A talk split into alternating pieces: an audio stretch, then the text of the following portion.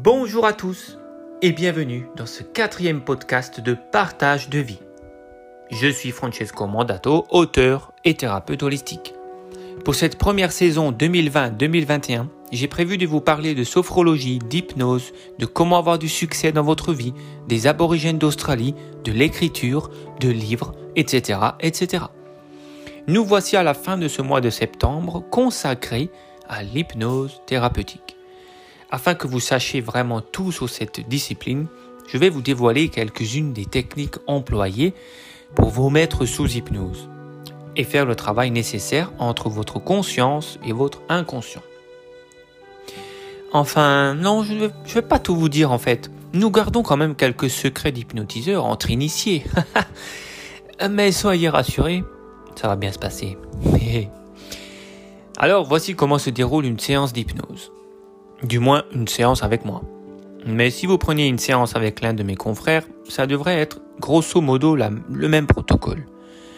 Le but étant tout d'abord d'installer une relation de confiance. Alors je discute avec la personne, nous remplissons une fiche de renseignement avec les coordonnées ainsi que son environnement familial pour en savoir un petit peu plus sur sa vie. Ensuite nous arrivons à la fameuse question Que puis-je faire pour vous? Avec sa réponse, nous définissons un objectif clair et précis à atteindre et je lui annonce le nombre de séances qu'il faudra dans cette situation. S'il le faut, selon l'objectif que nous souhaitons atteindre, je lui pose également quelques questions sur son enfance. Rien de bien méchant, nous restons pour l'instant en surface pour ne pas réveiller d'éventuels traumatismes liés à cette période de sa vie. Durant toutes ces premières minutes passées à discuter, je sonde déjà la personne. J'observe ses gestes et sa façon de parler pour comprendre comment elle fonctionne et plus précisément quel est le sens qui travaille le plus chez elle. C'est-à-dire si c'est la vue, le son, le toucher, etc. Ceci va m'aider à choisir la meilleure voie pour induire l'état d'hypnose. Par exemple, si la personne utilise souvent l'expression je vois et qu'elle me raconte des choses avec le sens de la vue en prédominance, c'est que le sens qu'elle utilise le plus est la vue. Donc, pour la mettre en état d'hypnose, je sais déjà qu'il faudra que je fasse appel à son imaginaire en lui disant de voir quelque chose dans sa tête plutôt que d'entendre quelque chose.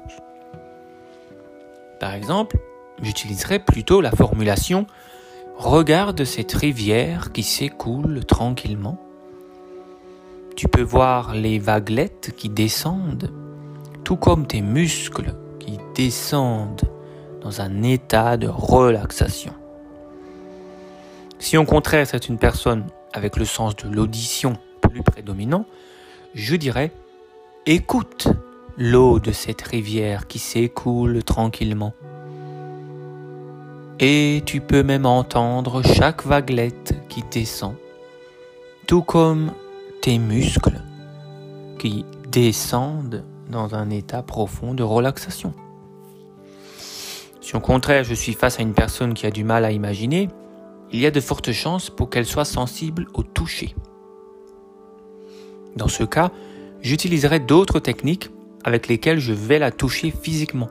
Par exemple, des inductions du type dans un instant, je vais toucher ton front avec l'un de mes doigts et lorsque mon doigt touchera ton front, tu entreras dans un état profond de bien-être. 1, 2, 3. Et là, je touche son front avec mon doigt et la personne se détend. Le travail d'hypnotiseur est essentiellement brodé autour de la parole, de la voix que nous employons des mots que nous choisissons et de la façon dont on tourne les phrases et dont on prononce les mots. Tous ces éléments mélangés font que les suggestions rentrent mieux à l'intérieur. Une des techniques que j'aime bien employer, car elle permet de contourner la barrière du mental, est celle-ci. Je vous fais un exemple et je vous l'explique plus tard. Imaginez que vous êtes en train de marcher dans un pré. Tranquillement, visualisez-vous en train de marcher tout doucement, comme une promenade. Vous pouvez peut-être imaginer que vous êtes pieds nus et vous ressentez la terre sous vos pieds. Vous êtes apaisé. Et maintenant, ce que j'aimerais que vous fassiez, c'est que vous voyez de la neige qui commence à tomber tout doucement. Regardez ces flocons de neige de couleur vert qui tombent en toute confiance sur l'herbe blanche et vous vous détendez profondément. Bien. Qu'est-ce que je viens de faire? Premièrement, je viens de vous détendre. Est-ce que vous ne vous sentez pas un petit peu plus, plus relax qu'il y a 5 minutes Plus détendu? Eh oui, ça marche déjà. Alors cette technique est la technique de la confusion. J'ai commencé à vous amener tranquillement dans un petit voyage, dans ce pré imaginaire, pour commencer petit à petit à vous diriger vers un état hypnotique et puis est arrivée la confusion. Lorsque j'ai dit les flocons de neige de couleur vert qui tombent en toute confiance dans l'herbe blanche. Ceci n'est pas normal pour votre cerveau car la neige n'est pas verte et l'herbe n'est pas blanche. Durant ce petit instant, votre cerveau bug car votre conscient se dit Mais what? Qu'est-ce qu'il a dit? L'herbe est verte et c'est la neige qui est blanche. Et c'est à ce moment-là j'en ai profité pour placer directement la suggestion la plus importante, la phrase qui suivit, à savoir, vous vous détendez profondément.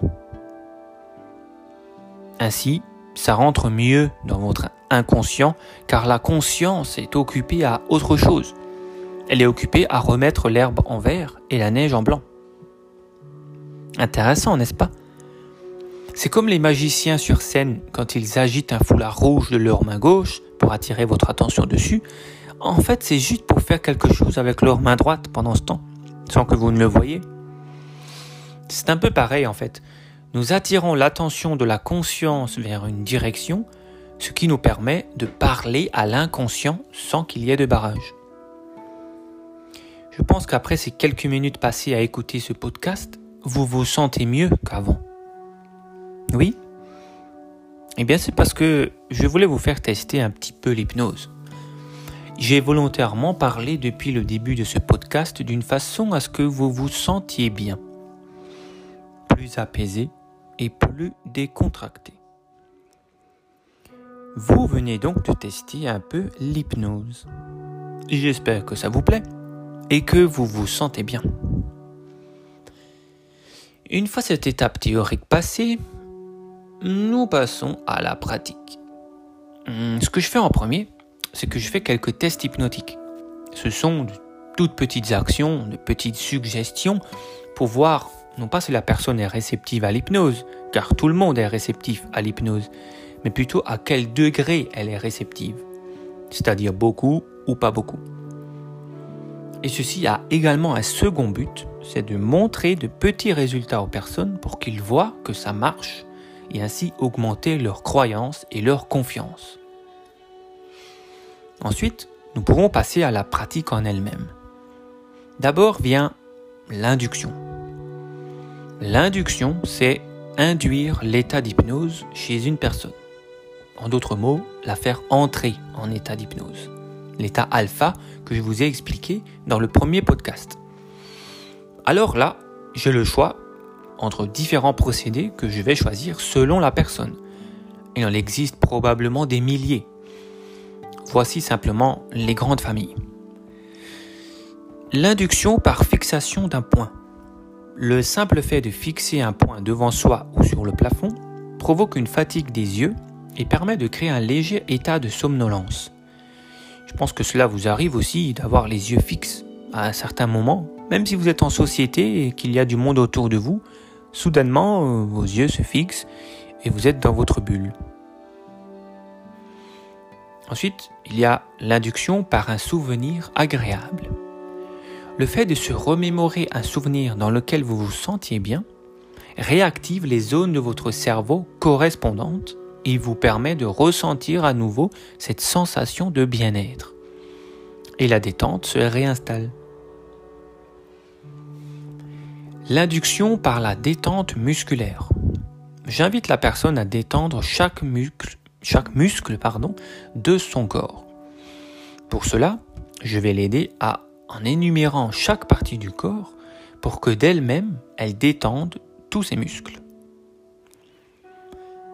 L'induction par le souvenir d'une séance précédente. Si cela fait déjà deux ou trois fois que j'ai hypnotisé cette personne, je peux me servir des souvenirs qu'elle a des séances précédentes. Tout est enregistré en elle, dans l'inconscient et même dans les cellules. Donc il suffit qu'elle se souvienne du dernier état d'hypnose dans lequel elle était pour y retourner plus facilement. Une fois l'induction faite, elle est en état d'hypnose. Mais la plupart du temps, une hypnose légère. Il convient alors de l'approfondir. Plusieurs techniques sont encore une fois disponibles qui font tout appel à l'imagination de la personne hypnotisée. En fait, à partir de là, je peux commencer des suggestions. Et ce sont essentiellement les suggestions qui vont approfondir l'état. Je vais faire imaginer quelque chose à la personne, par exemple qu'elle descend un escalier, et pendant qu'elle imagine cela, je vais implanter les suggestions de relaxation plus profondes. Du genre, plus vous descendez ces escaliers, et plus vous vous relaxez. C'est comme si chaque marche vous alourdit toujours plus et vous descendez l'escalier. Plus votre état d'hypnose s'approfondit. Et après quelques minutes d'approfondissement, la personne est complètement relâchée dans un état alpha. Commence alors le vrai travail thérapeutique. Ici aussi, des milliers de techniques peuvent être utilisées. Je ne peux donc pas toutes les énumérer, Surtout que chaque hypnotiseur va les personnaliser à sa sauce. Il y a la technique du tableau. Elle consiste à ce que la personne s'imagine en train d'écrire là ou les choses dont elle aimerait se débarrasser, les peurs, les phobies, les angoisses, etc. Et à se voir en train de l'effacer sur le tableau. Puis, elle remplace cela en écrivant son contraire, la chose positive à l'opposé de ce dont elle ne veut plus. Je sais que dit comme ça, cela peut paraître un peu facile. Mais, en fait, euh, là, vous n'êtes pas en état d'hypnose quand vous pensez à ça. Et je vous assure que de faire cette visualisation dans un état d'hypnose a un impact majeur sur votre inconscient. Et cela peut éliminer, ou du moins fortement atténuer, cette vilaine chose dont vous voulez absolument vous débarrasser. Toutes les techniques d'ailleurs ne sont pas compliquées, mais faites au bon moment et de la bonne manière changent tout. Il y a la futurisation. J'en ai déjà parlé dans le podcast numéro 3. Visualiser une situation à venir d'une façon positive pour entraîner le cerveau à voir cette chose d'un bon œil et aider la personne à bien le vivre lorsque cela se présentera. Il y a les ancrages. Ce sont de vraies programmations que nous faisons au cerveau pour que la personne puisse retrouver un état de bien-être ou une ressource intérieure quand elle le souhaite sans la présence du praticien. Par exemple, je peux implanter le programme que lorsque la personne, après la séance, formera un cercle avec son pouce et son index droit, tout en disant un mot précis en même temps, elle retrouve instantanément l'état de bien-être et de relaxation dans lequel elle est en ce moment même. Il suffit alors que la personne fasse ce geste elle-même et dit ce mot au cours de ses journées pour que cet état s'installe dans la seconde. Ça marche. C'est très impressionnant et très efficace le recadrage hypnotique. Un exercice qui permet au sujet de trouver d'elle-même la meilleure façon de s'auto-soigner. Et ceci peut être fait entièrement dans sa tête à elle, sans que le thérapeute ne sache. Ceci peut être utilisé si la personne ne souhaite pas dire réellement ce qui l'embête, et cela peut rester donc tout à fait secret. Elle fera son travail mentalement avec l'aide de l'hypnothérapeute, mais lui ne saura pas quel est le fond du problème. C'est un exercice, par exemple, que vous pouvez faire euh, lorsque vous débutez l'hypnose et que vous voulez vous entraîner en famille. Parfois, il est difficile de parler de ses traumatismes à un membre de sa famille. Donc, ce genre d'exercice est très efficace parce qu'il y a cette part de secret. Bien sûr, il y a aussi les fameuses suggestions post-hypnotiques.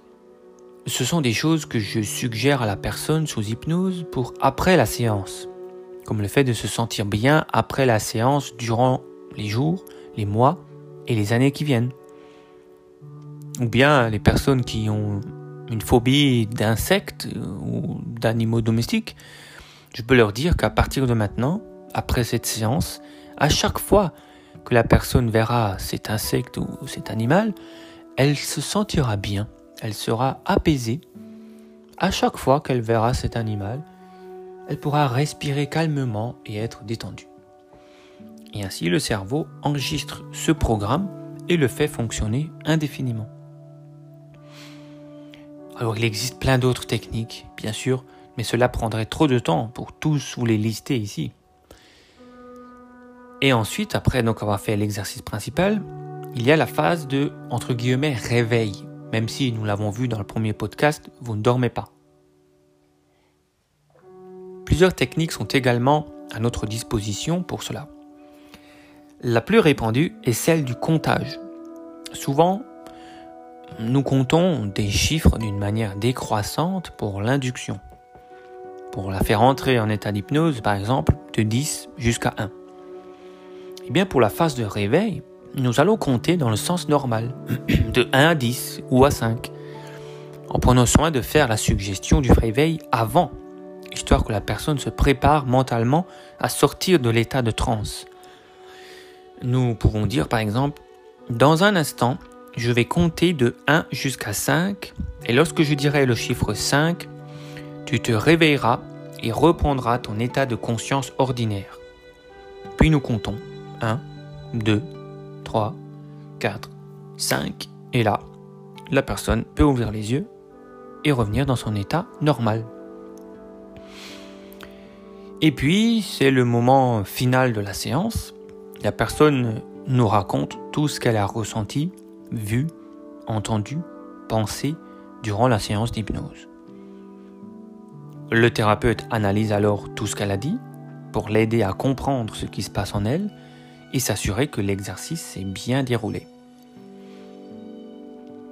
Là, selon la situation, nous décidons ensemble s'il convient de prendre un autre rendez-vous. Et c'est ainsi que vous savez tout ou presque sur l'hypnose. Pour récapituler les quatre podcasts que vous avez écoutés sur l'hypnose, nous avons vu dans le tout premier épisode ce qu'est exactement un état d'hypnose, que c'est un état naturel et que la plupart des appréhensions que les gens ont par rapport à cette pratique est souvent erronée à cause de croyances populaires. Dans l'épisode numéro 2, je vous ai expliqué la différence entre le conscient et l'inconscient et vous ai démontré qu'avec l'hypnose, nous pouvons améliorer beaucoup de choses dans votre cerveau en accédant à la partie inconsciente. Dans l'épisode numéro 3, nous sommes entrés en détail dans les différentes thérapies et les principaux champs d'application de l'hypnose. Vous avez donc vu l'étendue énorme de cette discipline. Et enfin, nous venons de voir les techniques d'hypnose thérapeutique les plus utilisées et je vous ai décrit une séance type. Vous savez donc à quoi vous attendre si vous prenez une séance d'hypnose avec moi. Vous êtes prêt à vous lancer dans la merveilleuse aventure qu'est l'état hypnotique? En toute sérénité. Si vous désirez expérimenter une séance d'hypnose avec moi à domicile ou à distance via webcam, n'hésitez pas à me contacter. J'espère que ce nouvel épisode vous a plu. Si vous avez des questions par rapport à l'hypnose, vous pouvez me demander en commentaire et j'y répondrai. Ainsi, les autres personnes qui liront votre question et ma réponse auront de nouvelles informations. Alors, je vous donne rendez-vous dans une semaine pour le podcast numéro 5. Nous entamons un nouveau mois et donc un nouveau sujet. Pour le mois d'octobre, nous parlerons de livres. je vous présenterai des livres que je vous recommande de lire pour vous développer, pour augmenter votre confiance en vous, et des livres axés sur le succès et la réussite. C'était Francesco Mandato pour le podcast hebdomadaire Partage de vie. Pour me contacter, vous pouvez le faire par les réseaux sociaux, Facebook, Instagram, YouTube ou par email à francesco.mandato.yahoo.fr. Aidez-moi à faire connaître ce contenu gratuit en vous abonnant, en laissant un commentaire et en partageant auprès de vos amis.